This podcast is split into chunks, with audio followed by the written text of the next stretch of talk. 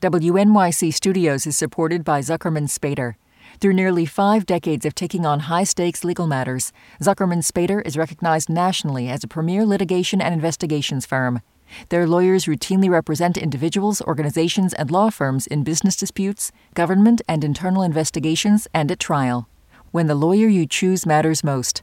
Online at Zuckerman.com. Radiolab is supported by Dana Farber Cancer Institute. Thanks to Dana Farber's foundational work, protein degradation can target and destroy cancer causing proteins right inside the cell. It's how Dana Farber is working to treat previously untreatable cancers. Learn more at danafarber.org/slash everywhere.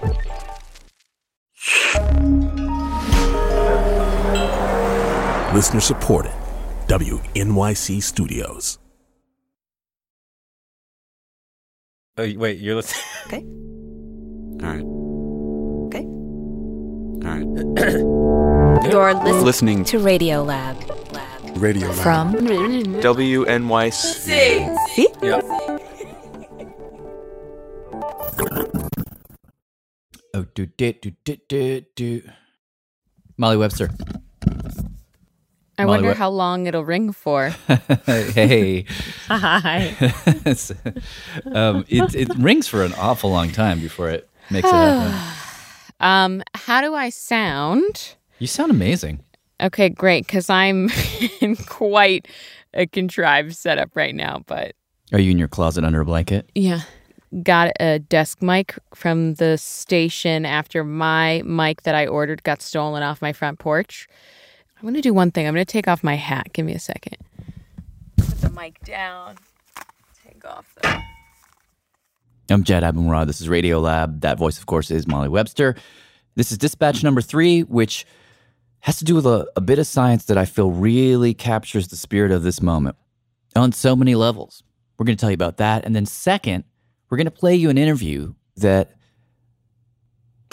really kind of knocked us all on our butts. Great. Okay, so I'm recording on this end, so we've got a backup. All right, Webster, are you? Did you get your two-hour PhD? Do you mean my 35 minute PhD? Okay. so Um, where, where okay. in the cluster, where in the just helter skelter mayhem of the last two weeks did you bump into this idea? It was um, thinking about treatments, basically, because like the um, holy grail that everyone keeps talking about is a vaccine, and thinking about how that vaccine. You know, the estimates are 12 to 18 months. And even in vaccine land, that's pretty generous, like as far as a fast timescale goes. Um, so, like, what happens in the interim time? There are options on the table where they're like, hey, there's this drug that we've seen in the lab do well against coronaviruses in mice. Maybe we grab that drug and we try it here. They're repurposing like rheumatoid arthritis drug treatments and they're repurposing drugs that they tried in the Ebola crisis but didn't work, but maybe they'll work here. Um, so, so there's actual stuff like that happening. But the thing that jumped out at me the most, probably because of its like immediacy and the potential for like now, of using it now, is um, blood transfusions. Blood And transfusions. Is- I don't what is- even know what that means, right? What does what does that mean? Because it has one more word in it. It's blood plasma transfusion. So suddenly you're like, what? What, what is a blood transfusion? And then like, what's plasma? Maybe this is something you've seen mentioned in the press in the past couple of days. To my mind, when I hear the word blood transfusion, I think of those medical drawings from the 1700s where you see a tube running from one person's arm directly into another person's arm. The idea in this case, in brief, is that we're, you know, standing in this tragic gap, right? This is what I talked about in the last dispatch. Uh, we know a little bit about this virus, but not nearly enough to be able to fight it effectively. And we need to do something now.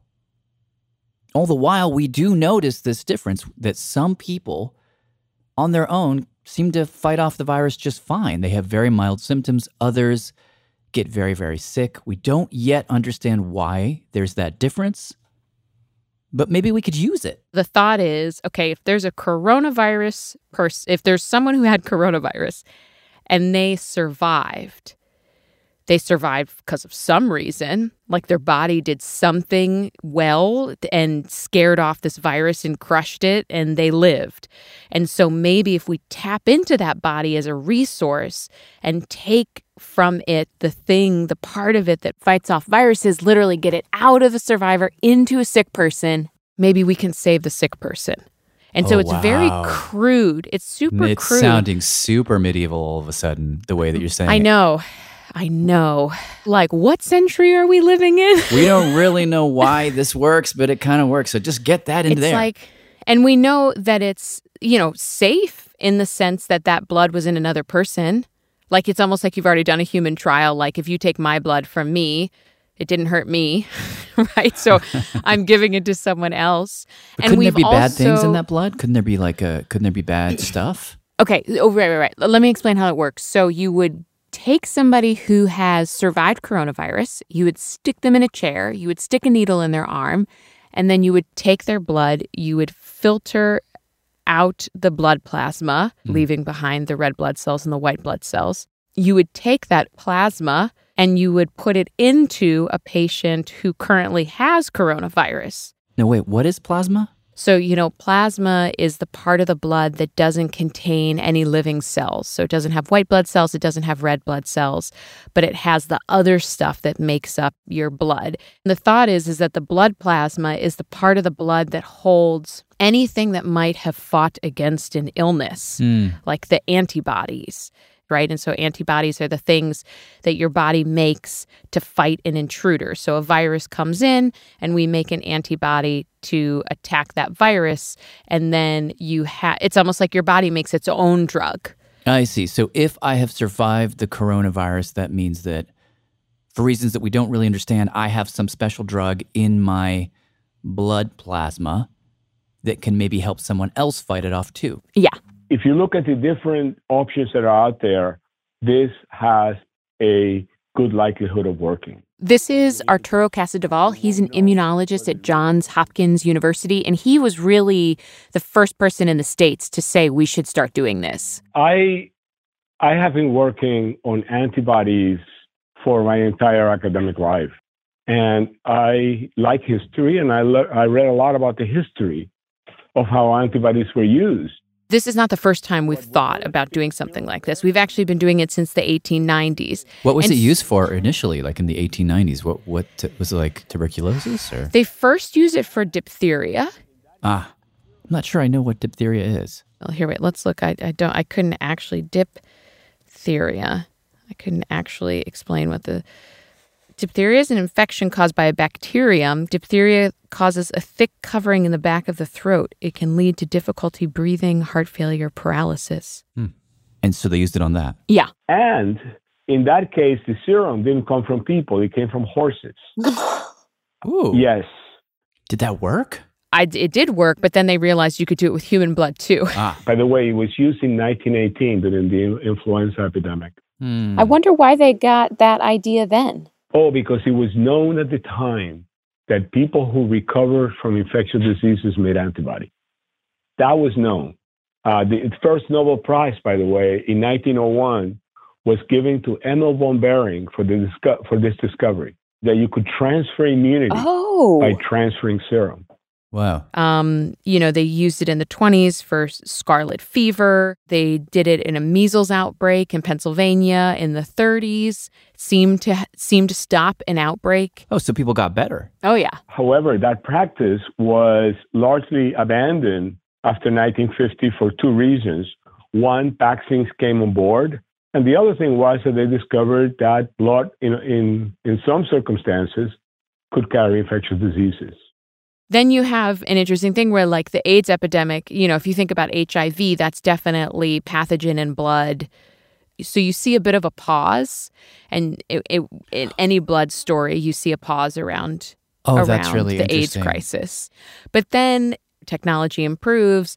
We have so many ways of uh, screening blood and screening blood really quickly. You start seeing them using it in the SARS epidemic. It's been used in MERS, that that that respiratory infection, which is a coronavirus. It's been used on other coronaviruses, basically. So when I saw that this was happening and beginning to spread through the world, I knew that this could potentially be used. This could provide an option. Obviously, you know, like any therapy, it needs to be tested. And I reinforce that over and over again that one needs to look at this as an experimental therapy.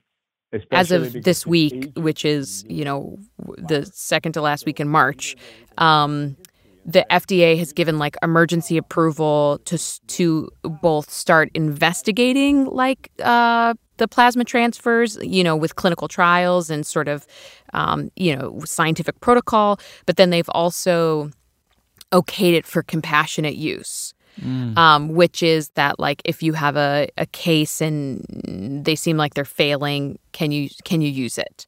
You I you see. can now use it. That's what the FDA is saying. You you now can use it. And this is happening in New York, right? I mean, these are, it's just starting. Yeah. So Mount Sinai in New York and um, Albert Einstein Medical College have said that they hope to start using it in patients on the ground the very beginning of April, essentially.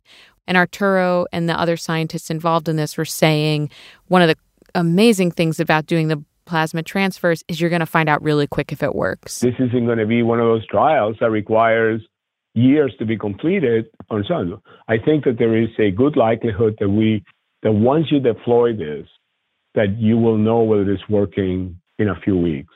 But this is something that can uh, can be tried today. Okay, wow. Okay, so let's get getting back to so many Okay. second. Wait, oh wait a second. Wait, oh wait a second. Wait, oh wait Yeah. a second. Wait a second. IPDTL, chill out, chill out. IPDTL. Hold on, okay. let me look at mine. We're good, we're good. Okay, we're doing good. Okay, so we were at why why isn't it been like like uh like ramped up at scale? I mean, there's no way for you to know this answer. because there's not really a scale. Like it's like um, you have to find people who had the illness, and you have to take their blood from them, and you have to make sure that blood is healthy. Then, if it is, you take their plasma from them, and then you give it to someone else. That's really kind of like a one to one. But that is interesting, Molly, because it's like maybe this is the. I mean, uh, okay, I'm just gonna go wild with conjecture for a moment. Do it. Maybe this is the scale moment because you have so many people who We are infected, so many. and they're all in the same place, and some of them are getting better magically, and some of them aren't. And so you have like the ability to do like a massive Yeah. natural experiment. You know, But the other thing is, is that so China's actually been doing this. Um, I think since January for their outbreak with with this COVID nineteen, They- and they've been doing transfusions. they've been doing this serum transfusion. Yeah, Wow. and so and and the reports are that it's going well, though nothing's published yet. I mean, I guess I don't quite understand why it wouldn't work. It's like you take someone's blood that defeated the virus and you give it to someone else, and it seems like wouldn't it do the same thing?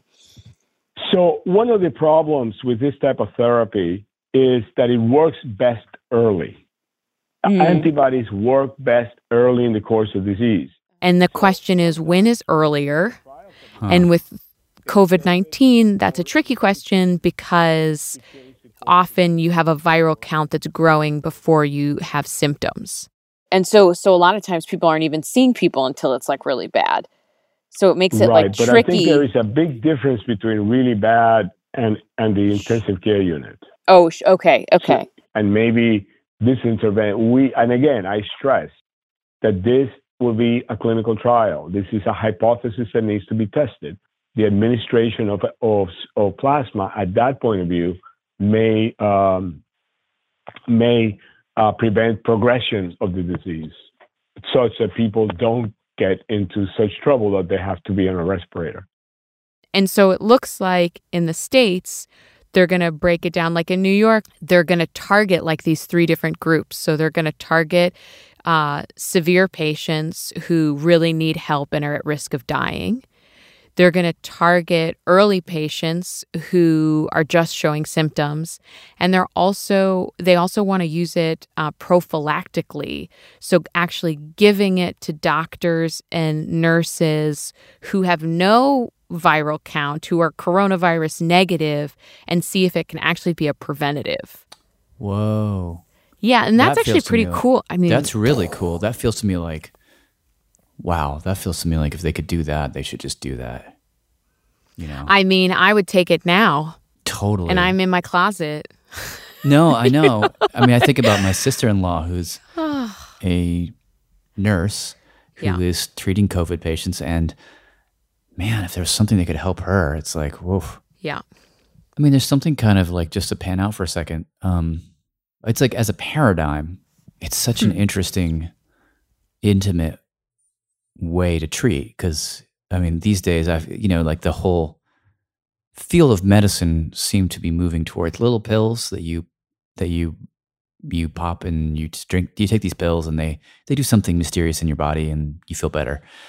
This is so intimate in that it's one person having suffered and survived, then turning to the next person who's a few days behind them suffering and saying, Let me help you. There's something very spiritual in a way about that. Yeah, I find it when Arturo and I were talking about it on the phone, it felt very profound and like really beautiful in the sense like he talked about it um as like sharing immunity. Like we can pass immunity to each other. And I thought, wow, short of social distancing where we're all staying in our houses to protect as many people as we can, that feels like such a golden gift like like to be able to transfer something so profound to a person as like protection it's like you can shepherd someone in it's like you can offer them safe passage but and it's it's it's Safe safe, passage it's yeah. such a metaphorical level It's the same feeling I get when I hear about people donating um, kidneys, you know. But this is this is somehow different. because they've had it. Like it's one thing to just like give a Yes. donation. It's another thing to say like I had this experience and I'm going to hold your hand through it. And I'm not physically holding your hand cuz none of us are allowed, but I'm like spiritually holding your hand because I'm giving you my blood and I'm and I'm helping you walk this path. I'm helping you take this journey.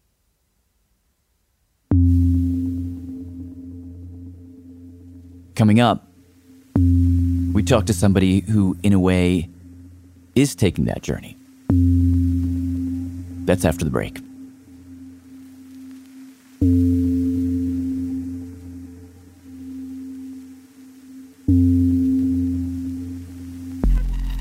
My name is Glenda Vialone, and I'm currently quarantined in Champaign, Illinois. Radiolab is supported in part by the Alfred P. Sloan Foundation, enhancing public understanding of science and technology in the modern world. More information about Sloan at www.sloan.org. Radiolab is supported by BetterHelp. Whether it's already 2 a.m. on a fun night out, graduation time, a new year, we can find ourselves wishing we had more time, wondering where it all went. But there's a question. If we were magically given that time back, what would we do with it? Perhaps you'd spend more time with a friend that you've lost touch with, or petting your dog, or just noticing the sweetness of doing nothing. The best way to let those special things into your life is to know what's important to you so that you can make it a priority going forward. A therapist can guide you through the process of defining your values and understanding your priorities so you know what things you can spend your time on that will really fulfill you.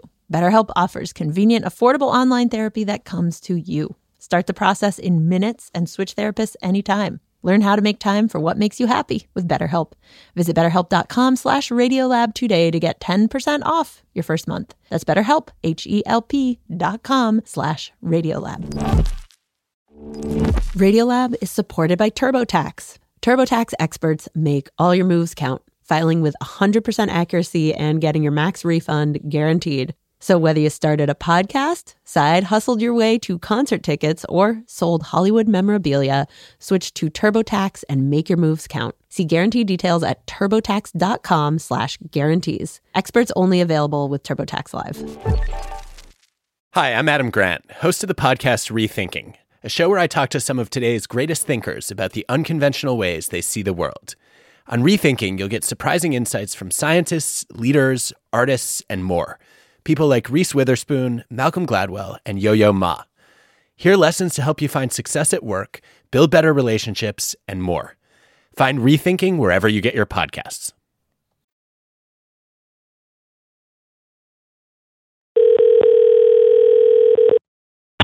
Hello? Hi, is this Tatiana? Yes, it is. Okay, hey, it's Molly from Radiolab. How are you? I'm good. Can you hear me okay? Yeah, I can hear you fine. Can you hear Oh, me? I can, yeah. There might be, there's like. I Hey, think I'm Jad. This is Radio Lab. We are back. Just want to play you now an excerpt of an interview that Molly did with someone who is right in the thick of this stuff. So, my name is Dr. Tatiana Prowell. I'm an internist and medical oncologist on faculty at Johns Hopkins in the breast cancer program. And Molly ended up talking to Tatiana because of a tweet that she posted. Um, can you tell me in your own words what the tweet was about and what it said? Sure. So, um, the tweet was about my um, brother in law's dad. Um, we call him Papa Doc. He's actually an internist in California. I called him, you know, I talked to my brother in law about something else, actually. And I just said, How's everybody? And he said, Oh, my dad's a little under the weather. And I said, Wait, wait, how? How is he under the weather? You know, he's 83, he's practicing medicine, he's high risk, right? And he said, Oh, well, he's just been coughing a little bit. Um, I don't think he's had fever or anything. And I literally said, I'm going to call him. I'll call you back. And I hung up and I called him. And he said, Oh, I'm fine. I've just had a little bit of a cough, but I actually feel fine. I'm not short of breath at all. Um, and his wife volunteered. Yeah, he seems fine. He looks fine. He's just been napping more than usual. Normally, he doesn't just nap during the day, and he's been napping. He's just been falling asleep in the couch and so forth. And I said, All right, that's it. You guys are going to urgent care right now. I think you're hypoxic. I think your oxygen level is low. They thought I was being crazy.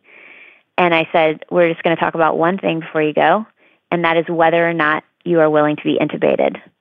And he actually laughed. He was like, I just have this dry cough. Like, why are we talking about a ventilator? And I just said, I'm worried about you because you're falling asleep inappropriately and you're 83 and you're a doctor, which means I'm sure you've been exposed to these patients.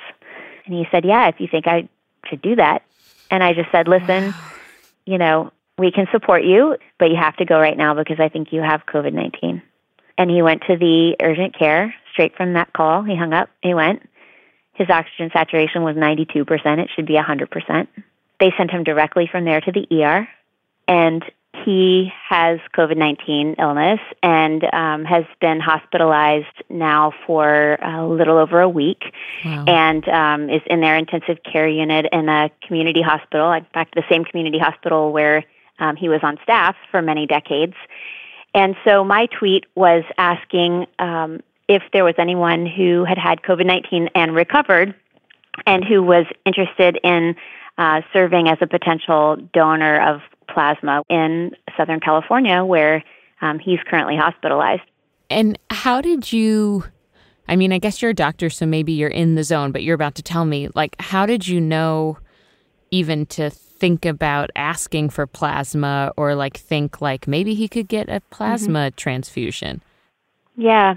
Um, I think it's a mix of things. So, um, one is that I'm on faculty at Johns Hopkins, and um, as I believe you know, a lot of the work that is going on with convalescent plasma has been centered there. And the other thing is that my husband is an infectious diseases uh, physician in the Navy, and so Oh, man, and he's actually family. we're we're um, we've been bouncing a lot of ideas back and forth about um, how best to take care of people with this, and of course, this is not a new concept. You know, no one just got the idea to give convalescent plasma right at this moment for the first time. This has been done um, going back more than a hundred years, and um, it's a way, honestly, for people who've experienced this illness and recovered to contribute at a time that I feel like the public really wants to contribute. You know, I, I think that that's a thing I, I sense so much from my friends and family and neighbors and everyone who's not in medicine is they're all they're all rooting for us um, who are in science and medicine, but they're all at the same time feeling kind of like they want to they want to do something. They have this restlessness. Everybody's quarantined. Everybody's kids are home. They're watching the news or they're watching social media and they're feeling like this catastrophe is unfolding and they're just sitting there. I think that I think that there is this sense that we're at war, um, and the war is being fought by a very small number of people. There will be millions of cases in the U.S. before this is over, millions and millions, and not all of those people will be qualified to donate plasma, but many of them will. Um, and so it's a great opportunity. I have to, like, I'm like, what happened with your tweet? Like, did you get blood? so, oh gosh. Well, um, I tweeted that um, late at night. I can't recall what time it was, but it was it was late. Um, and honestly, I didn't expect it would get a lot of attention. and um, within minutes, I had hundreds of people commenting, retweeting, private messaging me, telling me this is my blood type. Um, you know, this is how hmm. many days ago I was sick. Where exactly do you need me to go? Which day? I can see if I can get off of work. I mean, people just really came out of the woodwork. I had people messaging me with a with a PDF of their um, their test result to show me what day it was positive. I mean, I, I just got all kinds of stuff, and they were suddenly not just contacting me as a donor. Suddenly, people realized, oh my gosh, there are hundreds of people that want to donate. My family member needs plasma. So then suddenly, I had people messaging me saying, we're looking for plasma help. Like have you gotten anyone who's in new york? Have you gotten anyone who's in louisiana? Wow. do you have anyone who's this blood type? So suddenly i was sitting on my bed trying to match these people up and i spent pretty much three days um, in my pajamas on my bed trying to match people up. Um, it became you know complex because it's really impractical right? That's not the way to do You're it. you're only um, one person. Exactly I mean, how did you feel like having the weight of all of this on you? Like, were you like, am I going to find a donor? Am I not going to find a donor? People think I'm going to find a donor, and what if I don't? I want to save this, but I can't. Um, you know, I I think I was always I was always confident we'd find somebody. Um, how come? Um, well, a few things. One is I'm an oncologist, and um, you talk to handful of oncologists, I think a thing that you discover instantly is that oncologists are really optimists, like deeply optimistic people. Certainly oncologists of a certain age, and I'm put myself in that category. I'm 47. I think anybody who's been doing oncology for 10 or 15 or 20 years um, has to be an optimist because we were taking care of people with cancer when the treatments were really not very effective in a lot of cases. You know, we lost a lot of people, and you really have to, I think, come into it every day with the attitude of, I might be able to save save this person. I think the other thing, though, is just a kind of an understanding of statistics. I mean, it's a pandemic, right? It grows exponentially. The number of cases are are mm-hmm. doubling every three days or something. So I realized, you know, the same way that it didn't take very long for this this outbreak to get completely out of hand and, and essentially close down the world, um, it also wasn't going to take very long for me to have a really large number of qualified donors who were had been infected and recovered. Did he? Did you find a match? Did you online? We did actually find a match, and his. Uh, we just found a match um, and the person lives a few hours away from where um, my Papa Doc is hospitalized. He actually has the first same first name as one of the patient's sons, which was they felt was very symbolic. Um, and so the um, pheresis and transfusion is supposed to happen tomorrow, Tuesday. Wow. So, f- last question: What do mm-hmm. the next couple of days look like for you in the case of Papa Doc? Yeah. Um, so he, you know, he's his donor is coming tomorrow, and and the um, the blood draw will happen, um, and then that plasma will be tested and processed and transfused into him tomorrow. Is the expectation. And then we wait and we see. You know, I think that we're hoping that um, that it will help him clear the virus um, pretty quickly. That's the hope. Yeah. I think that having an infection, maybe even being critically ill from it, recovering, and then saying, I know how awful that was, how scary that was, how how absolutely uncertain everything felt when I was sick. And I have the capacity, me myself, I can go give plasma, and if I give a plasma donation, like a plasma plasmapheresis donation, where they take off three units of plasma, I can treat three people with this. That's it. Because, you know, it's interesting. Every virus has a number um, that we call R naught. It's like R sub zero. R naught is how it's pronounced. And um, that number is how many people an average infected person will themselves infect. So if you look at, you know, some of our less um, contagious things like seasonal flu, those are closer to one. If you look at Spanish flu, um, it was about two or a little more than two. So each person who got infected on average gave two other people the infection. And this um, this virus, SARS-CoV-2, is closer to three. So that means everybody on average who's got it is going to give it to three other people. So it feels kind of cool, like there's some sort of order in the universe that each person who gets it, who donates plasma, can actually treat three people. Wow, I didn't realize it was three. I thought it was at most two. Yeah, it's three. And I just the you know the the um, what do I call it? I don't know what the symmetry of that in the universe that the R naught for this virus is three, and the number of people that a plasma donor can treat after they've been infected is three. It just feels like I don't know. There's something beautiful about that. Wow, you've given me a lot to think about, and also just feels so good to just like share thoughts and ideas. So thank you for for that, sharing your own and listening and responding back and stuff, like sort of in the middle of all this crazy. Uh, oh yeah, no, the listen, that's the humanity in it, right? Like that's the if something good comes from all this, it's that we kind of just distill down like like all the all the unnecessary stuff is gone, right? Like what's left is what really matters. Like you're down to do we have sufficient nutrition to keep our bodies going? Are we with the people that we love most and are they safe? Are we able to do our most essential work even if it's hard and it's made more complex? You know, like we really, I mean that is that is the little tiny tiny pearl at the center of all of this is that it forces us to say what is essential.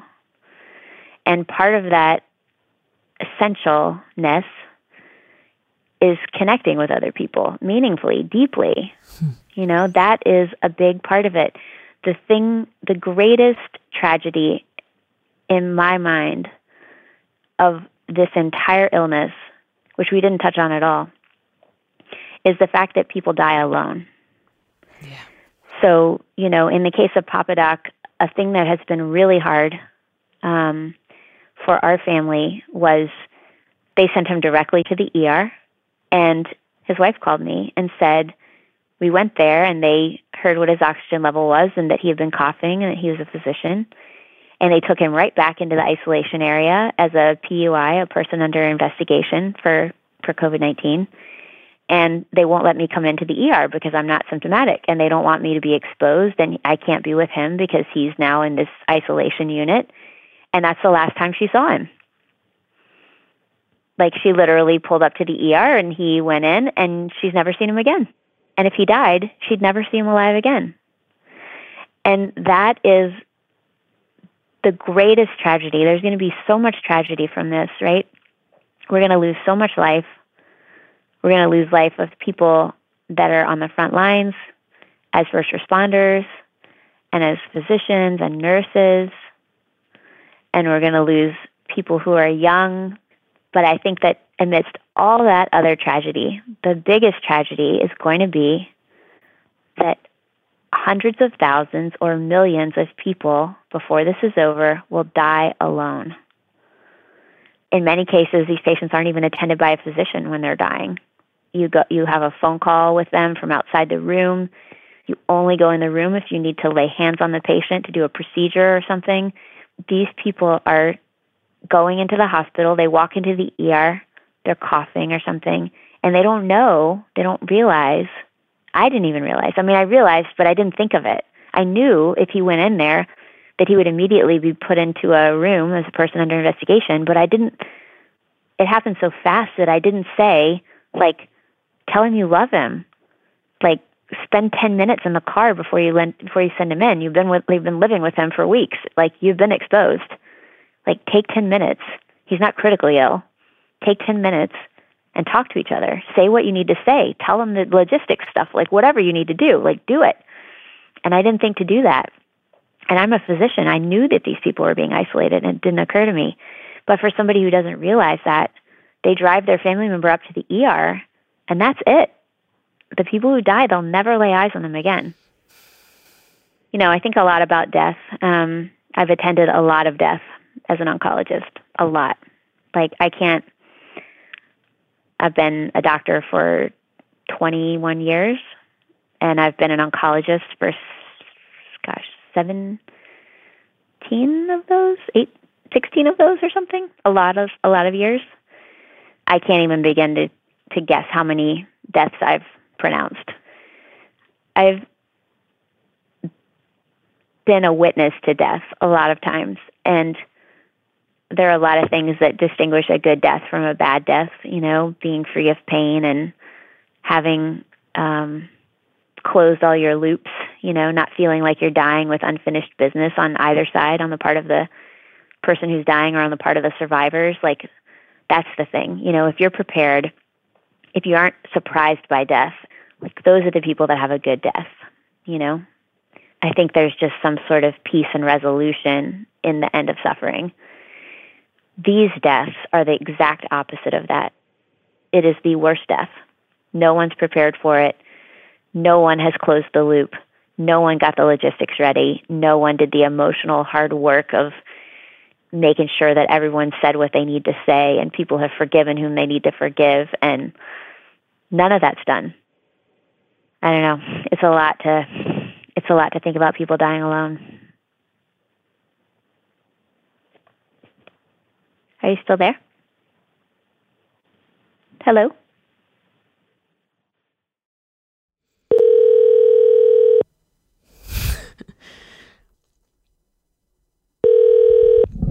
Hello. That was such a dramatic ending. I'm so sorry. I know. I, th- I know. I think that that's how you should end it. Actually, I. That's just that's that's like the universe telling you that's the end. you you got isolated in the end while talking about ends of isolation, and I was like, I can hear you and I can feel you, and I have like tears in my eyes, and this is deeply moving. But for some reason, my microphone's not working. that's so- the universe telling you that's the end of that show. Oh. That's that's it. Wow. Yeah, it's a lot. Um, I so appreciate you. Thank you. Uh, well, likewise. I definitely want you to get back to saving people's lives, though. Thanks. Uh, wow. I've gotten all these texts while we've been talking. Actually, I was just looking. I had just had another person while we've been, well, while you called me back. Oh, Oops. Oh, sorry. Actually, hang on. Um, this is actually Papa Doc's doctor. I have to okay, go. Go, go, go. Bye, bye, bye. Bye.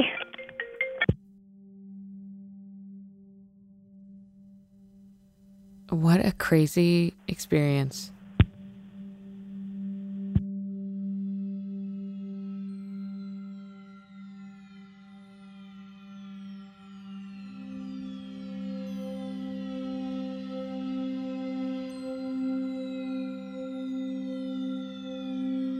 We checked in with Tatiana after that conversation. Papa Doc had his transfusion on Wednesday night. As of Thursday night, when we finished this podcast, he was still in the ICU, still on a ventilator, hanging on. We will let you know more when we find it out.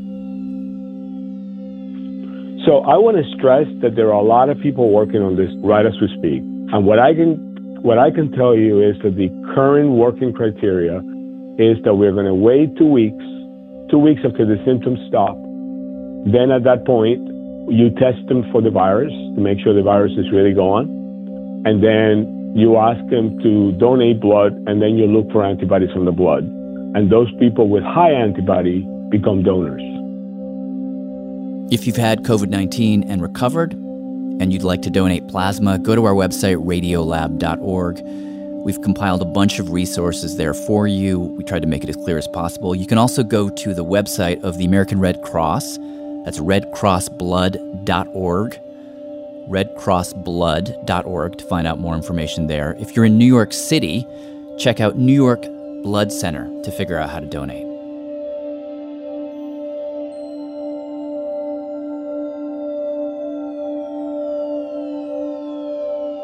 Special thanks for this episode to Evan Block and Dr. Tim Bion. I'm Jad Abumrad. Thank you all for listening. Stay safe. Keep taking care of each other. Hi, this is Jamie Aker calling from Woodland Park, New Jersey. Radiolab is created by Jad Abumrad with Robert Krulwich and produced by Soren Wheeler.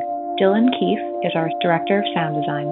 Suzie Lechtenberg is our executive producer. Our staff includes Simon Adler, Becca Bressler, Rachel Cusick, David Gebel, Bethel Habte, Tracie Hunt, Matt Kielty, Annie McEwen, Latif Nasser, Sarah Qari, Arianne Wack, Pat Walters, and Molly Webster, with help from Shima Oliaee, W. Harry Fortuna, Sarah Sandbach, Melissa O'Donnell, Tad Davis, and Russell Gragg. Our fact checker is Michelle Harris.